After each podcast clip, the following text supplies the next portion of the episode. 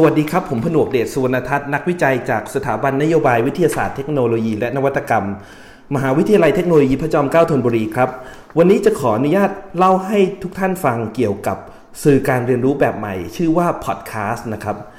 พอดแคสต์เนี่ยเป็นสิ่งที่มีมานานแล้วตั้งแต่ปี 2004 หรือก่อนหน้านั้นซะอีกนะครับมีเป็นมีมานานเกิน 10 ปีแล้ว แต่ว่า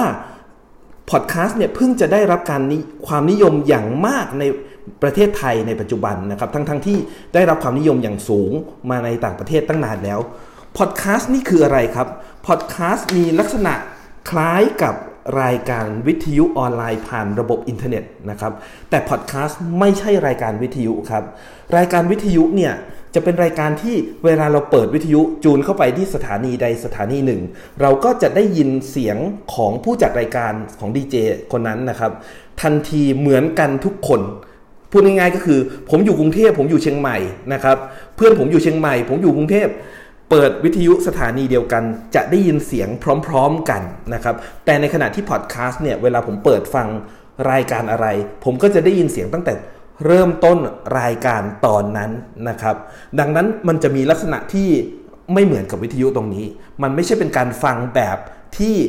นัดเวลากันนะครับ ดังนั้นเราจะ สามารถฟังพอดแคสต์เนี่ยเวลาใดก็ได้ที่เรารู้สึกสะดวกใจนะครับ เราไม่จำเป็นต้องมาฟังตอนเช้าหรือฟังตอนเย็นนะครับ มันไม่ใช่รายการสดพูดง่ายๆนะครับ ดังนั้นเนี่ยถ้าพูดอย่างนี้นะครับพอดแคสต์มันก็เหมือนกับรายการ YouTube แบบที่จอมืดๆใช่ไหมครับ เพราะว่า YouTube เนี่ยมันก็เป็นการอัดวิดีโอไว้ก่อนนะครับ มีทั้งภาพทั้งเสียง แล้วก็เอาขึ้นไปอยู่บน YouTube Channel ของเรา แล้วจากนั้นเนี่ยผู้ชมก็สามารถ ล็อกอินเข้าไปบน YouTube แล้วก็ subscribe รายการของเรา แล้วก็ไปฟังไปดูไปฟังรายการของเราบน YouTube ได้ แต่พอดแคสต์เนี่ยเป็นสื่อทางเสียงอย่างเดียว ก็ใช้วิธีฟังเสียงอย่างเดียวนะครับ ไม่มีภาพ คราวนี้มันดูเหมือนจะใช่ และทำไมเราไม่อัดเสียงแล้วเอาขึ้น YouTube ไปเลยครับทำจอดำๆหรือเอาภาพดารามาแปะไว้ก็ได้นะครับ ภาพเราเป็นภาพนิ่งก็ได้นะครับ ไม่จำเป็นต้องอัดวิดีโอนะครับ คราวนี้คำตอบก็คือว่ามัน ต่างจาก YouTube วิดีโอตรงนี้ครับ YouTube วิดีโอเนี่ยเป็นสื่อที่เวลาคนดูเขาจะรู้สึกว่าจะต้องดูและนั่งอยู่หน้าจอคอมพิวเตอร์ หรือหน้าจอโทรศัพท์ หรือแท็บเล็ตนะครับแต่ว่าพอดแคสต์เนี่ยเป็นสิ่งที่เขา เดินกวาดบ้านไปฟังไปก็ได้นะครับ ขับรถไปฟังไปก็ได้นี่สำคัญนะครับ ขับรถไปดู YouTube ไปนี่ไม่ควรทำนะครับนะครับ เป็นสื่อที่สามารถฟังได้ในหลายสถานการณ์ อย่างเช่นการออกกำลังกายการทำงานบ้าน การขับรถการนั่งรถการเดินทาง บนเครื่องบินก็ฟังได้ เพราะว่าพอดแคสต์เนี่ยไม่จำเป็นต้องใช้อินเทอร์เน็ตตลอดเวลานะครับพอดแคสต์เป็นสิ่งที่เราสามารถดาวน์โหลดไว้ก่อนล่วงหน้าตอนที่เราอยู่ในพื้นที่ที่ มีอินเทอร์เน็ตแรงๆนะครับมี Wi-Fi แล้วจากนั้นตอนที่เราอยู่ข้างนอกบ้าน เราก็สามารถฟังรายการที่เราดาวน์โหลดมาเตรียมไว้แล้วได้นะครับนั่นเป็นสิ่งอีกสิ่งหนึ่งที่ต่างแตกต่างจาก YouTube นะครับ ดังนั้นเนี่ยจะเห็นว่าพอดแคสต์แตกต่างจากรายการบน YouTube ใน 2 แง่มุมนะครับ ในแง่มุมทางเทคนิคพอดแคสต์ไม่จำเป็นต้องมีอินเทอร์เน็ตตลอดเวลาในการฟัง และไม่อยากอ่าและยิ่งไปกว่านั้นนะครับ เวลาฟังไปแล้วเนี่ย พอเราฟังจบ 1 ตอนหรือ 1 episode นะครับ ระบบมันจะลบ episode นั้นออกจากเครื่องของเราอัตโนมัติ เพื่อประหยัด memory ของเรา จากนั้นเนี่ยระบบก็จะไปดูว่ามี episode ใหม่ที่เรายังไม่ได้ฟังหรือเปล่า แล้วก็ไปดาวน์โหลด episode ใหม่หรือว่าตอนใหม่กลับเข้ามาในเครื่องของเรา ในทันทีที่เครื่องของเราต่อเข้ากับระบบ Wi-Fi นะครับ ดังนั้นเนี่ยมันจะสามารถ เป็นสื่อการเรียนรู้ที่เหมาะสมสำหรับเวลาที่เราเนี่ยมีอินเทอร์เน็ตอยู่จำกัดนะครับ ไม่สามารถต่ออินเทอร์เน็ตได้ตลอดเวลาก็จะเหมาะสมกับสื่อการเรียนรู้ชนิดนี้นะครับบางบางท่านอาจจะบอกว่า YouTube Channel เนี่ยก็สามารถดาวน์โหลดวิดีโอบางวิดีโอมาก่อนได้เหมือนกันนะครับ ถ้าเกิดว่าไม่ได้ติดลิขสิทธิ์อะไร อันนั้นก็เป็นความจริงนะครับ แต่ว่าลักษณะ การดาวน์โหลดวิดีโอบน YouTube นั้นถ้าทำแบบถูกกฎหมายนะครับ มักจะต้องกดดาวน์โหลดด้วยตนเอง ทีละครั้ง ทีละครั้ง ทีละวิดีโอ ไม่ได้ทำโดยระบบอัตโนมัติแบบมาตรฐานให้นะครับ ไม่เหมือนกับแอปมาตรฐานของพอดแคสต์นะครับอันนะครับนั่นก็คือสิ่งแตกต่างระหว่างพอดแคสต์กับรายการวิทยุ และก็สิ่งที่แตกต่างระหว่างพอดแคสต์กับรายการบน YouTube นะครับ คราวนี้พอดแคสต์เนี่ยถ้าในแง่นี้มันก็เหมือนกับว่า เป็นสื่อการเรียนรู้ทางเสียงใช่ไหมครับ ซึ่งมันก็อ้าวถ้าอย่างนั้นมันก็คล้ายๆ กับหนังสือเล่มหนึ่งหนังสือเสียงหรือ audio book มีมาก่อนพอดแคสต์หลายสิบปีนะครับตั้งแต่สมัยที่เป็นเทปคาสเซ็ตกันเลยนะครับต่อมาเป็นเป็นแบบ CD-ROM นะครับพอดแคสต์แตกต่างจาก audio book ยังไงครับ พอดแคสต์แตกต่างจาก audio book อย่างมากครับ ไม่ได้บอกว่าพอดแคสต์ดีกว่า หรือแย่กว่า audio book นะครับ แต่ว่าเป็นสื่อคนละแบบกันตรงนี้ครับ audio book concept ของมันคือว่าเป็นหนังสือหนึ่งเล่ม ซึ่งอาจจะเป็นเล่มใหญ่เล่มเล็กก็ได้นะครับ แล้วเราก็ดาวน์โหลดหนังสือนั้นมาผ่านการซื้อหรือผ่านการดาวน์โหลดแบบฟรีๆจากห้องสมุดก็ได้ จากนั้นเมื่อ audio book อยู่ในเครื่อง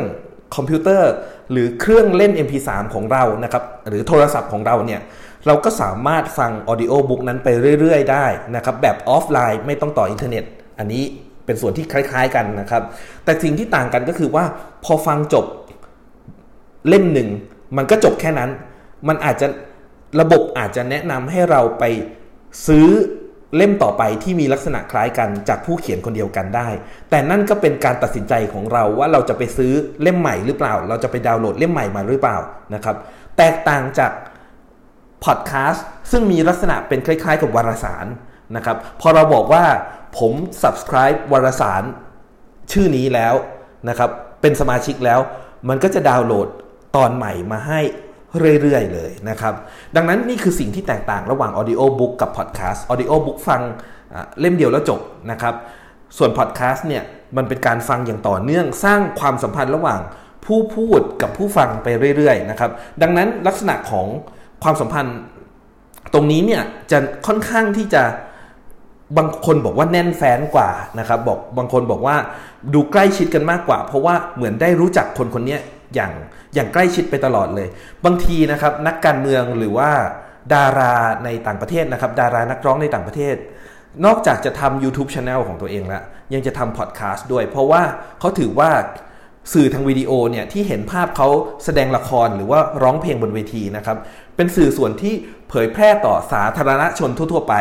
แต่คนที่ฟังเขาพูดในพอดแคสต์เนี่ยถือว่าเป็นคนที่ใกล้ชิดนะครับ ไม่ได้ต้องจ่ายตังค์เพิ่มนะครับ แต่ว่า จะได้ใกล้ชิดกับเขาได้ยินความคิดดิบๆของเขานะครับ ตอนที่เขาคิดขึ้นมาแล้วพูดขึ้นมา โดยที่อาจจะยังไม่ได้ plan ร้อยเปอร์เซ็นต์นะครับ แล้วก็สามารถฟังได้อย่างยาวนานมากกว่าพอดแคสต์ episode หนึ่งเนี่ยบางทียาว 30 นาที 40 นาทีก็มีคนฟังนะครับ แต่ในขณะที่วิดีโอบน YouTube เนี่ยจากข้อมูลที่เห็นนะครับ ถ้าวิดีโอยาวกว่า 6 นาที ยาวกว่า 7 นาที มักจะไม่มีคนฟังครับ ดังนั้นเนี่ย ตรงนี้คือสิ่งที่แตกต่างกันอีกส่วนหนึ่งนะครับพอดแคสต์สามารถดึงดูดความสนใจของคนได้ยาวนานกว่าวิดีโอครับวิดีโอเนี่ย engagement time จะอยู่ที่ประมาณ 6-7 นาทีเท่านั้นเอง แต่ในขณะที่พอดแคสต์นะครับ คนฟังอาจจะถึงครึ่งชั่วโมงหรือ 1 ชั่วโมงก็ได้นะครับ และที่สำคัญก็คือว่าผมเคยไปฟังพอดแคสต์ยี่ห้อหนึ่งนะครับ ชื่อว่า Hardcore History ของคุณแดนคาริน เขาเล่าเรื่องสงครามโลกครั้งที่สองครับ เขาเล่าตอนเป็นตอนตอนหกตอน ตอนละ ตอนละหกชั่วโมงนะครับ รวมแล้วยี่สิบยี่สิบสามสิบชั่วโมงเลยนะครับ ใครจะไปบ้าฟังเขานะครับผมเนี่ยแหละครับ ฟังจนหมดแล้ว เพราะว่าฟังแล้วมันสนุกเหมือนฟังฟังคุณลุงคุณป้าคุณตาคุณยาย เล่าเรื่องสนุกสนุกของชีวิตเขาให้เราฟังนะครับ เราจะมีความรู้สึกอยากจะฟังไปเรื่อยๆ แล้วไม่รู้สึกว่ามันเสียเวลายังไงนะครับเอาละครับ คราวนี้พอดแคสต์คล้ายแต่ไม่เหมือนรายการวิทยุ คล้ายแต่ไม่เหมือนออดิโอบุ๊กคล้ายแต่ไม่เหมือนกับ YouTube Channel ดังนั้นเนี่ย มันก็คือไฟล์เสียง MP3 ดีๆ นี่เองใช่ไหมครับ ใช่ครับพอดแคสต์แต่ละตอนก็เหมือนกับไฟล์ MP3 ยาวๆ1อันนะครับ ปกติเราเห็นไฟล์ MP3 ของเพลงเนี่ย มันก็จะประมาณ5เมกะไบต์6เมกะไบต์ใช่ไหมครับ เพลงประมาณ 5 นาที 6 นาที ห้านาทีนี่ยาวแล้วนะครับสนาทีถึง 5 นาทีเพลงเพลงหนึ่งนะครับแต่พอดแคสต์ตอนหนึ่งอาจจะ 10 นาที 20 นาทีหรือ 1 ชั่วโมงนะครับไฟล์ก็จะมีขนาดใหญ่ขึ้น มันก็คือไฟล์ MP3 ธรรมดาธรรมดานี่แหละนะครับดังนั้นทำไมจะต้องทำเป็นพอดแคสต์ด้วยทำไมไม่อัดเสียงเป็น MP3 แล้วอัปโหลดขึ้นเว็บไซต์ แล้วให้คนเข้าเว็บไซต์ของเรา แล้วก็ดาวน์โหลด MP3 นั้นมาฟังนะครับคนเขาก็ทำอย่างนั้นกันจริงๆครับ สมัยก่อนที่พอดแคสต์จะรุ่งเรืองเนี่ย คนเขาก็ทำกันอย่างนั้นครับ โดยเฉพาะผมเคยมีอยู่ช่วงหนึ่งที่ติดตามหลวงพ่อท่านหนึ่งนะครับ ขออนุญาตยังไม่เอ่ยชื่อตอนนี้นะครับ หลวงพ่อเนี่ยท่านสอนธรรมะ แล้วก็อัดเสียงเป็น MP3 ไว้ แล้วก็ลูกศิษย์ลูกหาก็เอามาอัปโหลดขึ้นบนเว็บไซต์ให้ แล้วเราก็ดาวน์โหลดไฟล์ MP3 ทีละทีละไฟล์ทีละไฟล์มาฟัง อย่างนี้ก็ฟังได้เหมือนกันใช่ไหมครับ ไม่จำเป็นที่จะต้อง ทำเป็นพอดแคสต์ก็ได้ แต่จริงๆ แล้วไม่ใช่ครับ ความแตกต่างสำคัญระหว่างไฟล์ MP3 ธรรมดากับพอดแคสต์อยู่ตรงนี้ครับพอดแคสต์เนี่ยมันเป็นตอนๆ และเมื่อเขา subscribe รายการเราแล้วนะครับ พอเขาฟังจบหนึ่งตอน มันจะดาวน์โหลด ระบบจะดาวน์โหลดตอนใหม่ให้โดยอัตโนมัติ โดยที่เราไม่จำเป็นต้องไปดาวน์โหลด MP3 ไฟล์ใหม่ด้วยตนเองนะครับ นอกจากนี้เนี่ย พอดแคสต์เนี่ยครับยังมาพร้อมกับมักจะเล่นในแอปที่อาจจะเป็นแอปมาตรฐานของเครื่องก็ได้อย่างเช่น iPhone ของผมเนี่ย ก็จะมีแอปชื่อ Podcast อยู่แล้วนะครับ เครื่อง Android ต่างๆ ก็จะมีแอป Podcast เป็นร้อยแอปเลยดีๆ ทั้งนั้นเลยนะครับ หลายแอปนะครับ แอปทุกแอปนะครับ มักจะมีฟีเจอร์พื้นฐานความสามารถพื้นฐานก็คือว่าสามารถฟังแบบความเร็วปกติก็ได้นะครับ ฟังแบบความเร็ว 2 เท่าก็ได้ อย่างเช่น บางทีเรารู้สึกว่าเขาพูดช้าเกินไป ผมแบบฟัง 2 เท่าเลยนะครับ รายการครึ่งชั่วโมงผมจบใน 15 นาที อย่างนี้ก็ได้นะครับ หรือบางคนสำเนียงแรงนะครับ พูดภาษาอังกฤษสำเนียงแรง แล้วเรายังฟังเขาสำเนียงไม่ค่อยชัดเจนอย่างผม ถ้าฟังสำเนียงคนอังกฤษพูดนะครับไม่ค่อยคุ้นเคยนะครับ อาจจะฟังแค่ 0.5x นะครับช้าลงครึ่งหนึ่งเหมาะแก่การฝึกภาษามากๆนะครับ จริง ๆ แล้วในทางเทคนิคไฟล์ MP3 ก็สามารถเปิดฟังแบบความเร็วครึ่งหนึ่งหรือความเร็ว 2 เท่าได้เช่นกัน แต่ว่าต้องไปหาซอฟต์แวร์มาใช้ที่เฉพาะเจาะจงใช่ไหมครับ ในขณะที่พอดแคสต์เนี่ยถูกออกแบบมาให้สามารถฟังแบบรวดเร็วฟังแบบช้าลงได้ในตัวของมันเลยนะครับ แล้วเวลาฟังฟังไปเนี่ยเราฟัง ประโยคที่แล้วไม่ทันเราสามารถกดจุ๊บทีหนึ่งกระเด้งกลับไป 10 วินาที 15 วินาทีอย่างนี้ได้นะครับ ตรงนี้ก็เป็นสิ่งที่แตกต่างกันระหว่างพอดแคสต์กับไฟล์ MP3 นะครับ ดังนั้นเนี่ยจะเห็นว่าพอดแคสต์เนี่ยมีที่ยืนของตนเองนะครับ พอดแคสต์ไม่ใช่สิ่งที่ดีที่สุดในโลกทุกสิ่งทุกอย่างนะครับ พอดแคสต์แบบเสียงนะครับ ก็ยังไม่มีภาพดังนั้นเนี่ยถ้าเกิดเราจะใช้เป็นสื่อการเรียนรู้ในวิชาที่จะต้องแสดงภาพให้นักเรียนเห็น ก็ยังไม่ได้เหมาะสมเท่ากับ การทำการทำวิดีโอแล้วเผยแพร่บน YouTube นะครับแต่ถ้าเกิดว่าไม่จำเป็นต้องใช้ภาพ เราใช้พอดแคสต์เนี่ยได้และได้จะได้ประโยชน์ เหนือจากการสร้าง Audio Book กการสร้าง YouTube Channel การสร้างรายการวิทยุทั่วไปนะครับ แล้วก็เหนือกว่าการแค่อัดเป็นไฟล์ MP3 แล้ว Copy ไฟล์ MP3 แจกเด็กๆด้วยนะครับครับ คราวนี้ข้อดีอีกแง่หนึ่งนะครับ ขอเล่าข้อดีในแง่มุมของผู้ฟังพอดแคสต์นะครับ ผู้ฟังพอดแคสต์เนี่ยฟังได้ง่ายแล้วก็ถือว่าเป็นการฟังแบบตามใจตน ตามใจเราไม่ใช่ตามใจผู้ผลิตนะครับ ผมอยากจะฟังตอนที่ผมยืนล้างจานอยู่ก็ได้ ผมอยากจะฟังตอนที่ผมเดินออกกำลังกายตอนเช้าก็ได้นะครับ ผมอยากจะฟังตอนกลางคืนจนกระทั่งผมหลับไปก็ได้นะครับ ผมไม่จำเป็นต้องมาฟังในเวลาที่เขาเผยแพร่ข้อมูลนี้ และที่สำคัญก็คือว่า ผมไม่จำเป็นที่จะต้องใช้อินเทอร์เน็ต 3G 4G ของของเครื่องผมตลอดเวลานะครับ ผมสามารถดาวน์โหลดมา ให้ระบบมันดาวน์โหลดมาอัตโนมัติ แล้วก็ไปฟังในเวลาที่ผมต้องการได้ แม้กระทั่งเวลาที่ผมอยู่บนเครื่องบิน ซึ่งห้ามใช้อินเทอร์เน็ต ผมก็สามารถฟังพอดแคสต์ได้นะครับ คราวนี้นั่นคือแง่มุมของผู้ฟัง แง่มุมของผู้ผลิตนะครับ ผู้ผลิตจะสามารถ อัดพอดแคสต์ได้ง่ายกว่าวิดีโอโดยทั่วไป เพราะว่าคนส่วนใหญ่นะครับจะอายกล้องนะครับ ต่อให้เป็นที่ผมพบว่าน่าสนใจนะครับ ต่อให้เป็นคุณครูเนี่ยนะครับ คนที่เป็นครูอาจารย์เองเนี่ยนะครับ ซึ่ง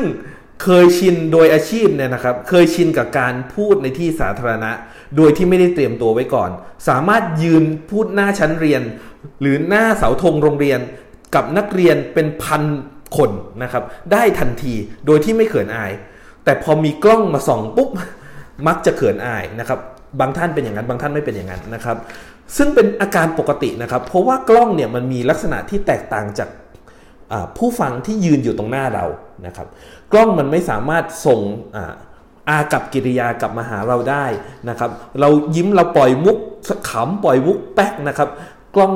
กล้องถ่ายวิดีโอเนี่ยเขาไม่มี reaction กับเรา บางทีคนหลายคนจะรู้สึกเขินกล้อง หรือรู้สึกว่าวันนี้เสื้อผ้ายังไม่ค่อยเหมาะสมเท่าไหร่นะครับ หน้ามันหรือเปล่า หน้าสดหรือเปล่านะครับ ตรงนี้ปัญหานี้ไม่มีไม่มีปัญหาเลยครับ ปัญหานี้หมดไปทันที ถ้าเกิดเราจัดรายการบนพอดแคสต์เพราะว่าบนพอดแคสต์แล้วนะครับ ทุกคนสวยหล่อเท่ากันหมด ทุกคนหน้าใสเท่ากันหมดนะครับ ไม่มีคำว่าหน้าสด เสียงของเราทุกคนชัดเจน เสียงของคนเป็นครูนะครับ ชัดเจนแล้วก็มีความขลังของมันอยู่ในตัวนะครับ ไม่จำเป็นที่จะต้องไปแต่งหน้าก่อนอัดรายการ ไม่จำเป็นต้องจัดแสงให้มันมีแสงเงาชัดเจนอย่างนี้นะครับ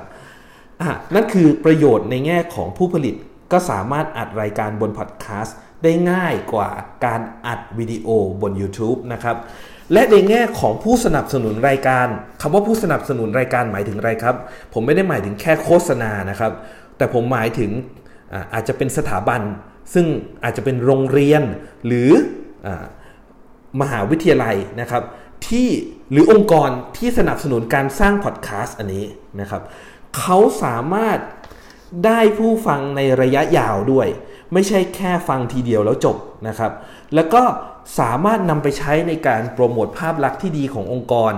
โดยสร้างเครือข่ายผู้ฟังนะครับ สามารถสร้างรายได้จากการทำพอดแคสต์ได้ด้วยนะครับ เพราะว่าคนที่ฟังพอดแคสต์เนี่ยถึงแม้จะฟังฟรี แต่เขาสามารถแทรกโฆษณาลงไปได้ ซึ่งโฆษณานั้นนะอาจจะเป็นโฆษณาขายสินค้าและบริการก็ได้ หรืออาจจะเป็นโฆษณาที่ให้คนไปฟังรายการบนวิทยุ หรือไปดูรายการบนทีวีก็ได้นะครับ ตัวอย่างการนำพอดแคสต์มาใช้นะครับ อย่างเช่น ผมจะขอแบ่งเป็น 3 อย่าง คือกรณีของสื่อเก่าหรือ traditional media นะครับ กรณีของสื่อใหม่ ซึ่งทำบนพอดแคสต์โดยตรงอย่างเดียว และกรณีของธรรมทานการเผยแพร่แบบเป็นธรรมทานแบบที่ไม่ได้หวังผลตอบแทนในทางการค้านะครับ แบบสื่อเก่าเนี่ยก็คือวิทยุหรือรายการทีวีใช่ไหมครับ หลายคนคงรู้จักรายการทีวีบน BBC นะครับ ซึ่ง มีสารคดีดีๆ หลายรายการนะครับ BBC เนี่ยทำรายการสารคดีของตนเองให้เป็นพอดแคสต์เยอะเลยนะครับ เพราะว่าเขาถือว่าบางคนเนี่ยไม่มีเวลาที่จะมานั่งดูทีวี ก็ฟังพอดแคสต์ไปแทน แล้วก็รายการบนพอดแคสต์เนี่ยบางทีก็คือดัดแปลงมาจากรายการบนทีวีนะครับหรือบางทีก็ไม่ได้ดัดแปลงอะไร แค่เอาเสียงจริงๆเนี่ยมาใช้เลยนะครับ ตัวอย่างนอกจาก BBC ก็จะมี รายการ 60 minutes ของทางฝั่งอเมริกานะครับ หรือว่ารายการวิทยุอย่างเช่น NPR National Public Radio ของสหรัฐอเมริกาเนี่ย ก็จัดหลายจัดหลายรายการที่อยู่บนวิทยุให้มาเป็นพอดแคสต์นะครับ ให้คนสามารถฟังแบบฟังแบบไม่สดได้ หรือสื่อใหม่ๆนะครับ บางทีเขาก็จัดพอดแคสต์โดยที่ไม่จำเป็นต้องมีรายการวิทยุควบคู่ไปด้วย อย่างเช่น รายการ WiTcast ของ พี่แทนไท ประเสริฐกุลนะครับ ซึ่งจัดบนพอดแคสต์ระบบพอดแคสต์อย่างเดียวเลย โดยที่มีสะท้อนmirror ไปที่ YouTube Channel ด้วย แต่ว่าหลักๆของเขาอยู่ที่พอดแคสต์เขาไม่ได้มีรายการวิทยุที่เผยแพร่บนวิทยุแบบปกติ แล้วค่อยมาทำพอดแคสต์นะครับ เป็นอีกทางหนึ่งเขาทำพอดแคสต์เป็นหลักนะครับ หรือทั้งฝั่งอเมริกาก็จะมีรายการ Hardcore History ของคุณแดนคาร์ลิน ซึ่งเขา อัดเสียงตัวเองเล่าเรื่องประวัติศาสตร์นะครับ ไม่ว่าจะเป็นสงครามครูเสดสงครามเวียดนามเอ๊ะไม่แน่ใจมีป่ะสงครามโลกครั้งที่หนึ่งสงครามโลกครั้งที่สองนะครับประวัติของอาวุธนิวเคลียร์นะครับเล่าทิ้ง5ชั่วโมง 6 ชั่วโมงนะครับไม่รู้พูดไปได้ยังไงยาวขนาดนั้นนะครับ แล้วก็ดันมีคนฟังด้วยเนี่ยเขาทำอาชีพนี้เป็นอาชีพหลักอาชีพเดียวของเขาเลยนะครับ หลังจากที่เขาพูดไป 6 ชั่วโมงเนี่ยเขาก็จะบอกว่าถ้าเกิดคุณฟังรายการนี้แล้วรู้สึกว่าได้ความรู้ ขอ 1 ดอลลาร์เท่านั้น ให้ดาวน์โหลด 1 ดอลลาร์หรือไม่เกิน 5 ดอลลาร์นะครับ หรือเข้าไปที่เว็บไซต์ของเขา แล้วไปซื้อของที่ระลึกของเขา แค่นั้นเนี่ยเขาก็สามารถ support ตัวเองในการทำรายการเหล่านี้ได้แล้ว เพราะว่าคนฟังของเขาเนี่ยมีหลายล้านคนนะครับ หรืออ่านั่นคือสื่อเก่ากับสื่อใหม่ หรืออีกอย่างหนึ่งก็คือกรณีของธรรมทานนะครับ ซึ่งมีการเผยแพร่ข้อมูลความรู้แบบเสียงเนี่ยมานานหลายสิบ หรืออาจจะเป็นร้อยปีแล้วนะครับ ก็อย่างเช่นกลุ่มของศาสนานะครับธรรมะนะครับ อย่างผมเนี่ยต้องอขอยอมรับว่าผมยังไม่ค่อยได้ไปตรวจสอบดูเท่าไหร่ว่าทุกศาสนาในศาสนาต่างๆเนี่ยมี มีรายการพอดแคสต์อะไรบ้างนะครับ แต่ที่ผมทราบมาก็คือว่าที่ผมเคยฟังนะครับ ก็คือรายการของศาสนาพุทธนะครับ ก็จะมีพระหลายท่านนะครับ ทั้งพระนักเทศพระเกจิอาจารย์นะครับ ที่จัดรายการคำสอนของตนเอง ให้เป็นพอดแคสต์แล้วก็เผยแพร่ให้ลูกศิษย์เนี่ยสามารถมาฟังได้ พระอาจารย์บางท่านผมเชื่อว่าหลายท่านคงท่านคงไม่ใช่มาเสียเวลานั่งทำพอดแคสต์ set up เซิร์ฟเวอร์แล้วก็ดาวอัพโหลดไฟล์ MP3 ขึ้นเองนะครับ แต่ว่าคงจะเป็นลูกศิษย์ลูกหาที่ไปขออนุญาตท่าน แล้วก็บันทึกเสียงตอนที่ท่านแสดงธรรมเทศนาขึ้นมา แล้วก็เอาเสียงเอาไฟล์ MP3 นั้นนะมาอัปโหลดสร้างเป็นสถานีพอดแคสต์ให้ท่าน ซึ่งอันนี้ก็เป็นอีกช่องทางหนึ่งในการนำคำสอนที่มีค่าไปสู่ คนฟังนะครับ เป็นการเผยแพร่ผ่านหลายช่องทางนะครับ นอกจากเทศสดแล้วก็ยังสามารถได้ผู้ฟังที่อยู่บนอินเทอร์เน็ตอีกด้วย ซึ่งบางทีคนคนฟังนะครับ คนไทยก็อาจจะไม่ได้อยู่ในประเทศไทย ไม่สามารถไปฟังได้ทุกครั้ง ก็สามารถฟังผ่านพอดแคสต์ได้นะครับ นี่ก็เป็นตัวอย่างของการนำพอดแคสต์ไปใช้นะครับ แล้วก็ได้เล่าให้ฟังถึงแง่มุมต่างๆ ของพอดแคสต์ทั้งในแง่ของผู้ฟังผู้ผลิต แล้วก็ผู้โฆษณาผู้สนับสนุนรายการนะครับ ว่าพอดแคสต์เนี่ยมีข้อดียังไง แล้วก็มีความแตกต่างระหว่างรายการบนพอดแคสต์กับรายการวิทยุ รายการ audiobook นะครับหนังสือเสียง audiobook หรือรายการบน YouTube อย่างไร และพอดแคสต์ถึงแม้ว่าตนเองจะเป็นเหมือนไฟล์ MP3 ไฟล์หนึ่งมันแตกต่างจากการอัปโหลดไฟล์ MP3 ขึ้นไปบนเว็บไซต์และให้คนกดดาวน์โหลดแบบ manual อย่างไรนะครับ ก็หวังว่าการ เล่าเรื่องพอดแคสต์สั้นๆ ครั้งนี้จะเป็นประโยชน์กับท่านผู้ฟังไม่มากก็น้อยนะครับ ผมวันนี้ผมลาไปก่อน ผมผนวกเดชสุวรรณทัศน์นักวิจัยสถาบัน นโยบายวิทยาศาสตร์เทคโนโลยี และนวัตกรรม มหาวิทยาลัยเทคโนโลยีพระจอมเกล้าธนบุรีครับ สวัสดีครับ